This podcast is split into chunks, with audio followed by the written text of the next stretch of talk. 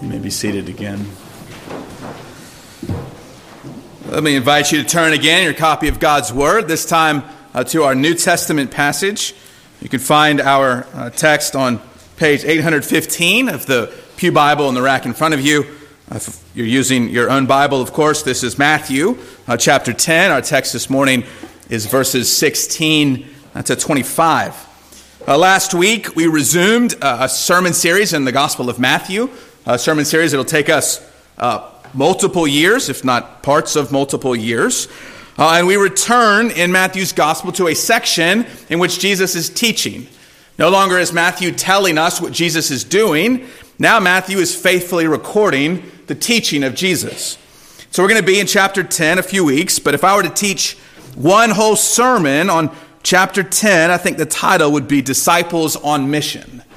That's what we're seeing in, in, different ways in Matthew chapter 10. First nine chapters, it's all Jesus doing everything. And then in chapter 10, he gets his apostles and he sends them out with the, the message of the gospel. And we saw last week in uh, verses 5 to 15 some specific instructions for those 12 men as they go out two by two and how they are to conduct themselves on that mission. He continues to talk about mission in our verses this morning, but he expands it not only to the Jewish audience, but he speaks of a, a broader mission context beyond Jerusalem and Judea and Samaria and out to the Gentiles, to the very ends of the earth. Some places where some of his apostles didn't go. So we rightly understand that we're now entering sort of a different section, a different point of disciples on mission. And here, these the application can be pressed closer to home for us. None of us in this room are apostles, but if we are following Jesus, we are his disciples. And so we are disciples on mission. His words are for us this morning. So as you follow along with me in your copy of God's word, uh, Matthew 10, uh, verses 16 uh, down to 25. Behold, I am sending you out as sheep in the midst of wolves. So be wise as serpents and innocent as doves. Beware of men, for they will deliver you over to courts and flog you in their synagogues. And you will be dragged before governors and kings for my sake, to bear witness before them and to the Gentiles. When they deliver you over, do not be anxious how you are to speak or what you are to say. For what you are to say will be given to you in that hour. For it is not you who speak, but the Spirit of your Father speaking through you. Brother will deliver brother over to death, and the father his child. And children will rise against parents and have them put to death. And you will be hated by all for my name's sake. But the one who endures to the end will be saved. When they persecute you in one town, flee to the next. For truly I say to you, you will not have gone through all the towns of Israel before the Son of Man comes. A disciple is not above his teacher, nor a servant above his master. It is enough for the disciple to be like his teacher, and the servant like his master. If they have called the master of the house Beelzebul, how much more will they malign those of his household? The grass withers, the flower fades, the word of our God will stand forever. Would you pray with me again? Our Lord, we open your word and pray that you would open our eyes and you would unstop our ears, and you would soften our often hard and stiff hearts. Lord, we desire as your people to hear your life giving voice this morning. Give us instruction as your disciples, give us directions as your followers, but more than all of that, give us Christ. Give us Jesus. Our hearts and souls are needy for him today. In his name we pray. Amen.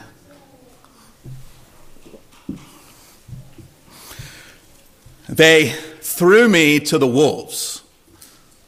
What does that make you think when somebody says a phrase like that? She threw me to the wolves. Right? He left me out for the wolves. It's not a, a good mental image, is it?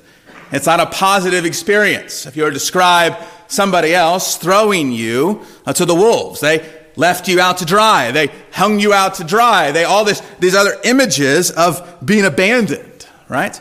Being betrayed, uh, being left alone to suffer and die without aid, without assistance, without help. Right? Nobody in the right mind would ever want to be thrown to the wolves. But what if we take that one phrase and we change just one word of that phrase? Now, you'd love for me to change the word wolves, right? That'd be great. Get that out of the sentence. We got to keep the word wolves and we'll change the word throw. How does this sentence read? He sent me to the wolves. That's a very different sentence, isn't it?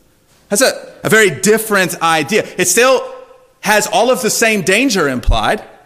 Right? Nobody wants to be thrown, sent, left, whatever it is, around wolves. But all of a sudden, to go amidst the wolves, not thrown or left, but sent, that changes everything, doesn't it? That changes how we understand what we're doing in the first place in the midst of wolves. You see, God, our God, does not throw us to the wolves. In the words of Jesus, his followers are sent to the wolves, sheep amidst the wolves. What I want to show you this morning in our passage is God's purpose in sending his church, his followers, his disciples among the, the wolves. And that purpose is simple that God allows opposition to his gospel because of the opportunities that it brings. God allows opposition to his gospel because of the opportunities it brings. Or if you want the, the sermon in three words, it's op- opposition brings opportunity. That's what Jesus is telling us uh, in this text.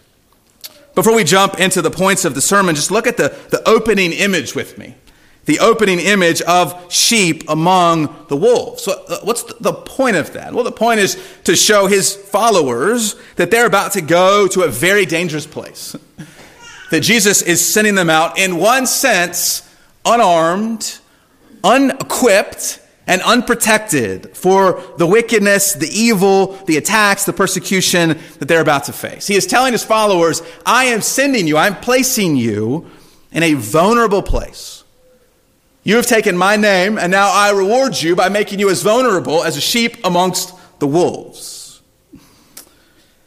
And so he gives us some early instruction on how to behave as sheep in the midst of wolves. He brings up two other animals in that first verse. Sort of famously, the sheep are to be wise as serpents and innocent as doves. This is our application, right? From the jump, Jesus gives us this almost proverb like saying, for how the sheep are to behave amongst the wolves. They're to be like a serpent, but not just crafty like a serpent, because if we're crafty like a serpent without the innocence of the dove, well, then we're just like the serpent in the garden, right? That's not what he's telling us to be like. But he also tells us innocence like a dove, but not foolish or gullible or naive like a dove. So, what, is it, what does it look like for sheep to take on these character traits. And honestly, a question I've wrestled with all week is when are we called to be wise and when are we called to be innocent? I mean, sometimes we're both, but other times we find ourselves in difficult situations where we don't sort of know which path to follow. I hope as we look through the points and the text itself, we will see that this opening verse functions almost like a proverb that we apply in certain ways in certain, certain circumstances or situations. We apply different ways in, in other circumstances.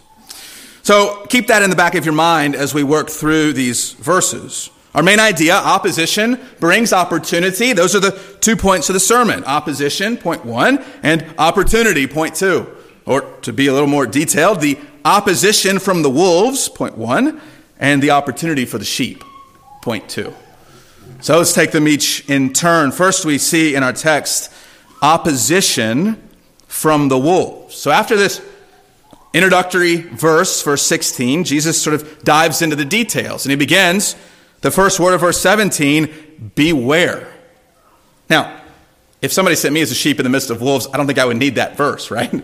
sure, I, I, think I think I got that. I'm going to be terrified. I'm going to be warned about these wolves. But of course, it's an image. We're talking about people amidst other people. So, what are the types of people, or maybe we should say the types of opposition that Jesus warns his disciples to be aware of? I want to give you three types of opposition we see in these verses that they face from the wolves. First, we see in verse 17 a religious opposition. We see here a religious uh, opposition. Continue with that verse Beware of men, for they will deliver you over to courts and flog you in their synagogues. Synagogues, the house of worship for the Jewish people uh, of the day, continuing, of course, uh, to today. And Jesus is telling his disciples that they should expect a type of opposition coming from the religious courts of their day. We don't know exactly what this would look like. It, it seems to imply some form of judgment, some form of, of court case that the disciples would have to face, uh, opposed by the leaders of the Jewish synagogue of the day. Now, they shouldn't be surprised by this.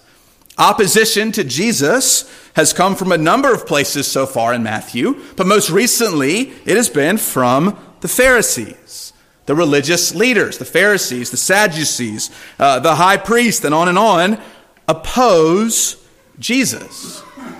And these verses will, will continue to be true not only for Christ, but for his followers.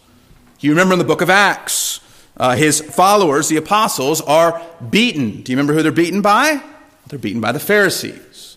A couple chapters later, uh, Stephen, uh, who is faithfully preaching and proclaiming Christ, is stoned, again, by the religious leaders of his day. I think Jesus is speaking to a particular moment of the, uh, the apostles declaring the Jewish Messiah has come and many of the hearers rejecting that Messiah. But I also think he shows us a principle that there is often religious opposition to the true gospel.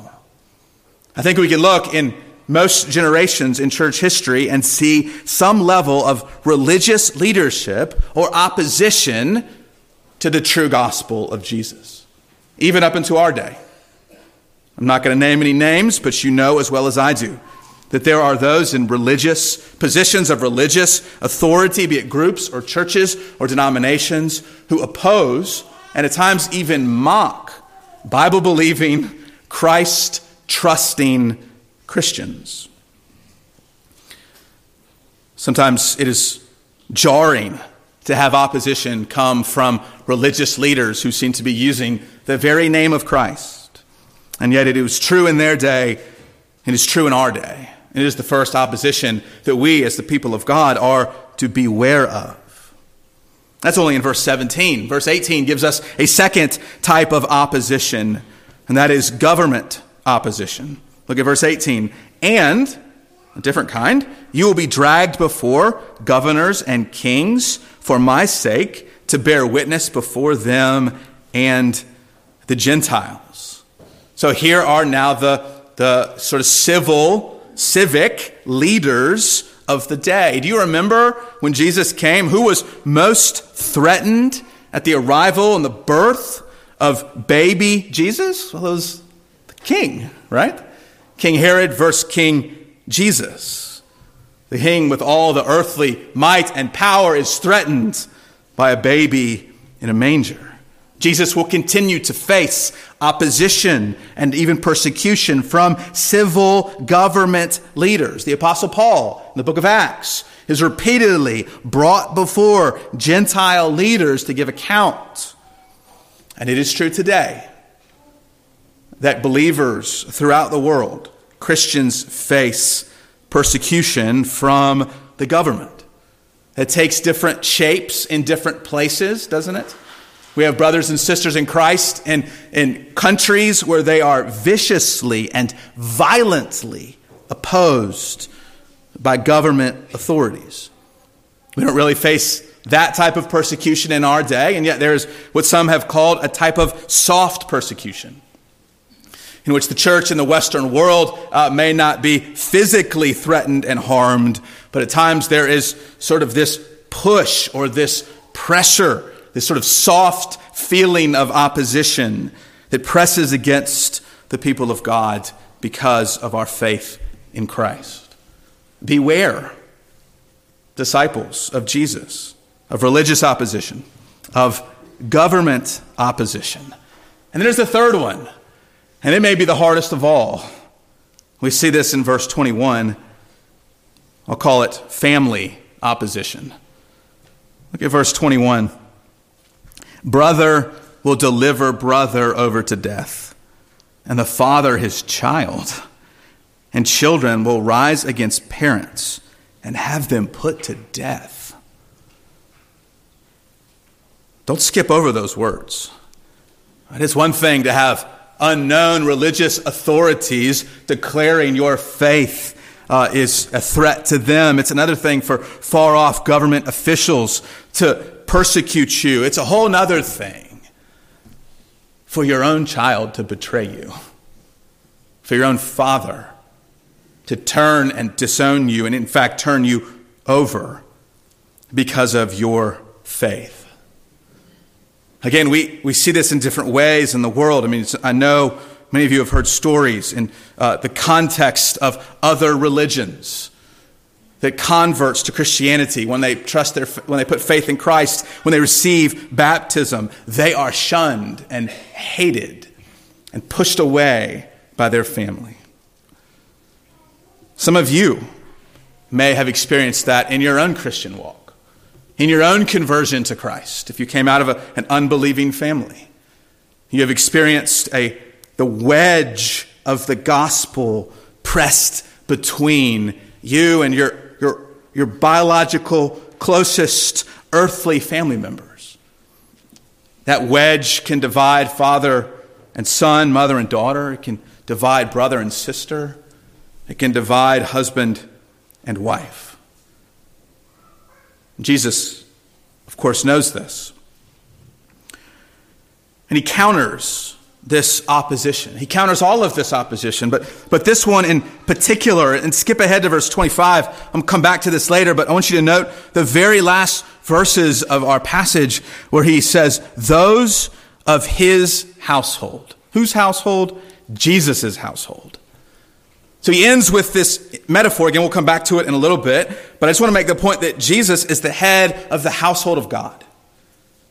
And that those of his followers who have been kicked out of earthly, physical, biological households are welcomed into the household of God. That Jesus, by saving sinners from eternal death, bring us not only to the promise of eternal life, but here and now bring us into his family. He makes the church, the household, and the family of God. And I want to challenge you this morning to think differently than you have before about the church.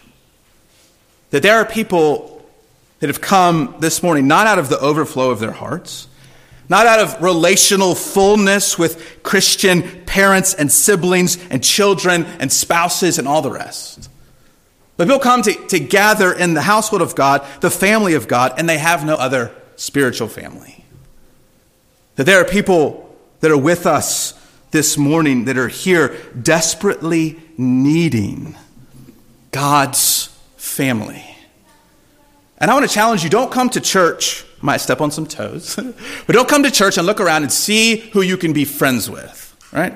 I hope many of you are friends in the church. Don't get me wrong. But that's not the image God gives us as church members, is it? The image He gives us is brothers and sisters in Christ.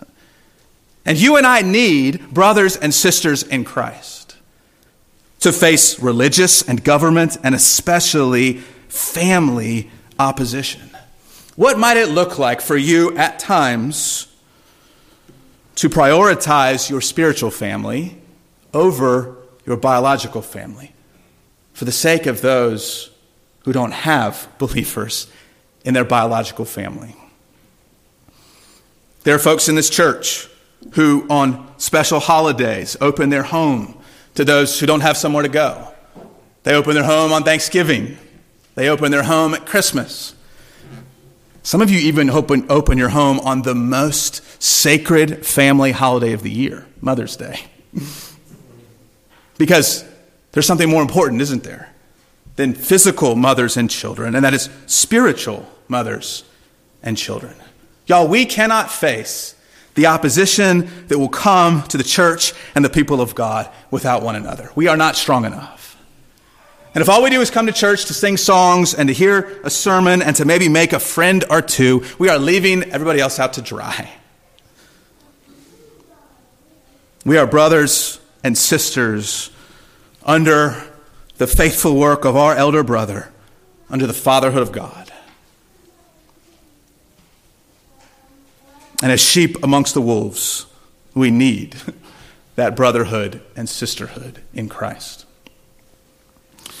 So, how much danger do these sheep really face in the midst of wolves? A lot, right? The, the, the danger is coming from every side. And in case you missed it, here's Jesus' summary in verse 22. And you will be hated by all for my name's sake. Well, that kind of covers it, right? If we missed any opposition, well, Jesus covers it here. Now, all doesn't mean every single person, of course not, but it means all kinds of people, all categories of people religious leaders, government leaders, even your own family. Why are we hated? Verse 22 For my name's sake. Because you, dear Christian, have taken on a name that is hated. And that name is Christ. That name is Christian. So, b- before we go on to think of our opportunities, I want to pause here and just ask a very basic question in our sermon so far Are you a sheep or are you a wolf? You might think, well, Pastor, I'm neither. Come on. I mean, I, I might not be a, a, a confessing member of uh, a gospel preaching, believing church, but I'm not a wolf. Well, in this, in this metaphor, right, there's only two. He uses other metaphors other types of people, but there's just two here. It's not my words, or his. But I want you to see that Jesus sends vulnerable and helpless sheep in order to bring wolves into his kingdom. That, that there's people in your life it's hard for them to be in your life. and it's as if God is calling them to be sheep amongst the wolves because he is sending through them his gracious word to you. You might not have rejected them. I mean, if you're here this morning, you haven't rejected the institutional church. But you may have rejected God in your heart. So what does God do? He sends vulnerable, vulnerable people to suffer in order that you this morning might hear the gospel of grace. Jesus makes rooms, makes room for wolves. Because listen up, every one of us was once a wolf in need of the forgiveness of sins that he offers. So he shows us how to beware, beware, excuse me. He gives us the opposition from the wolves, but in the perfect timing and purposes of God, the opposition itself serves a greater purpose. And that's our second point the opportunity for the sheep. The opportunity for the sheep. Let's, let's say something that's obvious here. Jesus never promises that his mission will be smooth sailing and easy going for us. He, he, he was put to death on the cross. How could we ever expect to follow in his footsteps and have an easy mission? Sheep among the wolves are vulnerable, helpless, dependent creatures, susceptible to the attack of the wolves. And yet, in the providence of God, this is the very way he brings opportunities for his church and for his people. We had three oppositions. I want to give you three opportunities this morning. The first opportunity is in verses 19 to 20, and that is the opportunity to witness faithfully. To witness faithfully. The context of these verses is back in our second opposition, that is, facing Roman officials. So, what does it feel like for uh, minority people of God to be facing the powerful authorities of their day? Well, uh, to, to steal an illustration, it feels like sheep in the midst of wolves. It's terrifying, right? Well, that's why Jesus has to say, do not be anxious. When you see that in Scripture, don't think, well, of course I'm not anxious.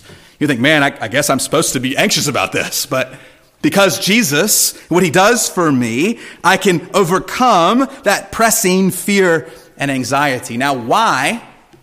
If helpless people are dragged before religious leaders and authorities and are required to speak on behalf of their God, Why should those people not be afraid? Well, because Jesus will speak through them. Because Jesus will give you what you need to say. Look, look back at verse 19. Do not be anxious how you are to speak or what you are to say, for what you are to say will be given to you in that hour. That's passive. It's not because we don't know who gives it to us. No, it's God, of course. God gives it to you. And if it's not clear, verse 20 explains it's not you who speak, but the Spirit of your Father speaking through you. Do you see how, in the providence of God, He turns the very opposition of His gospel into the opportunity to declare and proclaim His grace? Again, we see this in the New Testament time and time again when the Apostle Paul is dragged before one Gentile authority after another. And what does he do? He talks about Jesus. He talks about the Messiah. He's given an audience he would have never had if not for the opposition and he entrusts himself to God to speak through him. All Christians desire to speak about Jesus.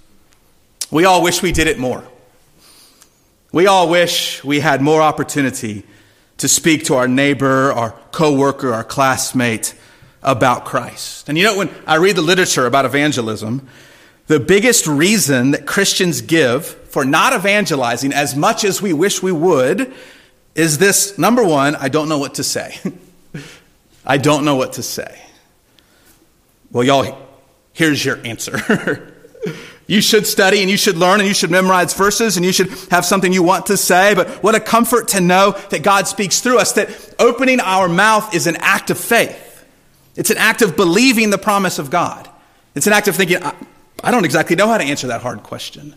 But I will open my, my mouth, I will begin to speak, and I will trust that God will give me the words. And I know if you're a Christian, you've had that experience. You've come away from talking to someone that doesn't trust Christ, and you've thought, man, I don't know how I answered that question. I don't know how I remembered that verse, but somehow I did. You can testify, but then if you're like me at least, the next time it comes up, you're afraid again. I'm not gonna, I'm not gonna know what to say again. When we witness for Christ, we are trusting God to give us the words to say. It is an act of faith. It's an opportunity that He promises He will be with us in. So that's our first uh, opportunity to faithfully witness. Uh, our second opportunity as we continue to move down through the verses is an opportunity to endure patiently. This is verse 22. To endure patiently. This is what we just sang about in that hymn, Faith of Our Fathers. Verse 22 reads, But the one who endures to the end will be saved. Now, a little theology work, real quick. Uh, Jesus is not saying that his work is not enough in saving us and that you have to make sure that you work really hard to make it all the way to the end and add your work to his so that together in heaven we know you're going to be good because he did it and you did it. No. Jesus saves once for all. He saves by faith alone. He will uh, preserve his own unto the end. Praise God for it. This verse means that our endurance does not earn salvation, it simply shows the salvation we've already received. Our good works are what our confession calls the fruit and evidence of a lively faith. So don't get hung up on that. Rather, what does it look like for sheep to endure wolves? Yikes. What does that look like? Well, it means to receive attacks and hatred. It means to be wounded. It means to be threatened repeatedly. It means maybe even to be put to death. And it means receiving all that to never return it in kind, to never repay evil for evil, but in the midst of it, to keep following Jesus. In the book of Revelation, Jesus speaks to a number of churches, and he speaks to the church in Pergamum who has endured persecution, and he says, You hold fast my name, and you did not deny my faith. We are threatened, what's, how do we respond? What's that response to threat? Fight or flight? We want to take off and run away, or we want to bow up and fight. And Jesus tells us, no, it's neither of those. It's endure. is patiently, faithfully endure. One of my favorite uh, books uh, is called uh, Lonesome Dove. Uh, some of you have seen the show uh, on this cowboy series. Uh, it is these heroic cowboys on this cattle drive. Uh, and they've, you know, all the good stuff, good guys shooting bad guys, right? Big, strong guys on horses and guns and all the, all nine yards, right? It's got everything sort of manly, heroic you would want. But I heard an interview a few months ago with a literary critic, and he said the heroes of Lonesome Dove aren't the men, it's actually the women. What he meant is that in the Wild West, many of those women are in incredibly vulnerable positions. Especially if they're not married, there's, there aren't many options for what they can do. And he says they're the real heroes because heroism is not what we accomplish, but it's what we endure. I think that's beautiful coming in a Christian sense, right? But what are we as sheep hoping to accomplish in the midst of wolves, right? We're to set up this grand kingdom of sheep and rule over the wolves in might and power? Of course not. No, we, we by faith endure and, and press on. I wonder this morning if God is not calling some of you to endure some opposition and you are ready to give in. That you are standing firm for Christ, but you don't know how much longer you can stand. you don't know how much longer you can keep his name on your lips. You don't know if you are strong enough, the fangs of the wolves keep coming out. And he reminds us the one who endures to the end will be saved. None can snatch us out of his hand. Opposition is an opportunity to endure patiently in faith. As a final opportunity we have for us this morning that Jesus gives in verse 23, this third opportunity is to flee strategically. Now, if you're taking notes, you might be thinking, well, that doesn't make any sense. you just, Jesus just challenged all of us to endure. And now you're, you're saying that maybe opposition is an opportunity to, to flee. Let me take you back to verse 16. Different circumstances require different applications of the wisdom of God. And sometimes we are wise as serpents, and other times we are leaning more towards innocent as doves. Or as one commentator put it better than I can, Jesus calls his followers to bravery, but not foolishness. That's good, isn't it? He calls us to bravery, not foolishness. I named this point uh, flee strategically. I'm not talking about the strategy of the disciples. No, they're, they're the ones who are persecuted and who are chased away. Uh, what we see here is that by opposition, do you see what happens? Sorry, I should have read this. In verse 22, he said 23, when they persecute you in one town, flee to the next. All right? Don't, don't pack up your bag and go home. No, take the gospel to the next town. So that by the very opposition that our enemy seeks to leverage to shut down the, the witness to Christ, it is spread from town to town, from house to house, from village to village. There's this, I know some of you parents have been there, uh, downtown Asheville, there's a Amos, the Asheville Museum of Science, and it has this water table for kids to play in, and it has water flowing as if from a mountain, sort of down through town to the ocean. There's a river, and kids can go play in it and get their hands wet, and you can put up these little walls and blocks, and you can you could play by moving the water around, right? By redirecting the stream. I mean, it's sort of a rush. It's like playing God, right? You're just up there moving the stream around, right? Who survives, who dies. Kids love to play on that. That's kind of morbid, wasn't it? Um, I didn't mean that. Opposition that we face in the church is like those little dams that God is putting in front of the the flow of his gospel. That he's moving life giving water from one house to another, from one heart to another, from one town or country or nation to the other. So, just as I want you to wonder where you might be called to endure right now, also want you to wonder where you might be called to go next. Are, are there neighbors that you have gone to for months and years? And when they see you walk up to their house, they close the blinds. right? They, they, don't want, they, they don't want your message. They don't want your gospel. They don't want you around as a, as a witness to Christ and the type of life that He changes and creates in us. Maybe that just means you need to take your time and energy next door. Maybe you need to go somewhere down the street. Maybe you need to change your prayer a little bit. Maybe you're afraid your witness for Christ will mean you're going to lose your job. And then how are those people going to hear about Jesus? Maybe you need to receive that and see it as God's strategy to move you somewhere else, to take your light and your salt somewhere else. Maybe at school, you have kind of been turned away by a certain group of friends. They don't want to hear it anymore. They don't want to hang out with little Miss Goody Two Shoes, right?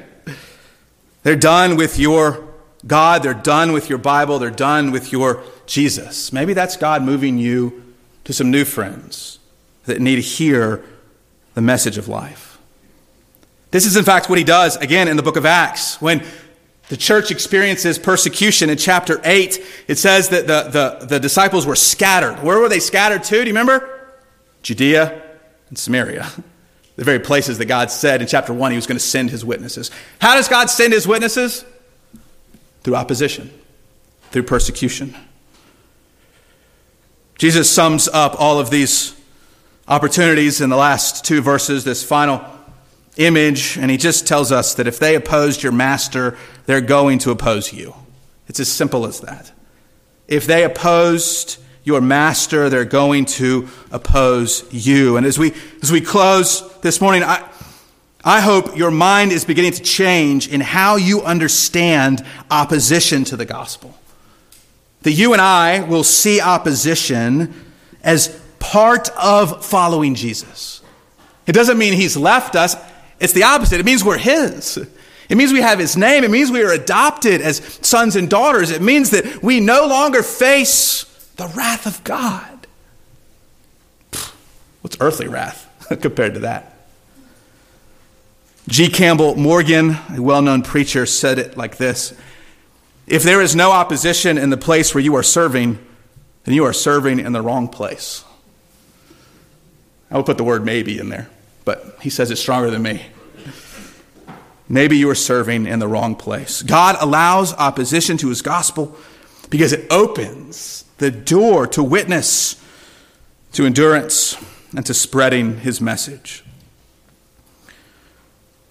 That's a scary phrase thrown to the wolves. But it's a whole different phrase when we think that we are sent to the wolves. If you are a disciple of Jesus this morning, your God is sending you. And he is sending you into opposition. And every opposition you face, he meets with a promise. He gives you his word, he strengthens you to endure, and he is with you always. Brothers and sisters, let us step out in faith, trusting the very God who sends us to the midst of wolves. Let's pray. Our Lord, in our own fleshly weakness, we are terrified. Or maybe some of us are bolder than we really will be come tomorrow morning. it's easy, oh God, to hear these words. Frankly, it can be easy to speak these words. Lord, you will scatter us to neighborhoods and schools to moms groups, to workplaces, to sports teams, to orchestras. You will scatter us throughout Asheville and Buncombe County and beyond tomorrow. I pray you scatter us with a renewed mind, that we see opposition for what it really is the vain barking of chained wolves whose days are numbered. Embolden us as your people to rest in Christ our King and step out in faith, we pray in Jesus' name. Amen. Uh, we're going to close uh, essentially singing that very same prayer. Uh, we, you can find our closing hymn in your yellow folders in the rack in front of you. Uh, it is number 42, entitled O Church Arise.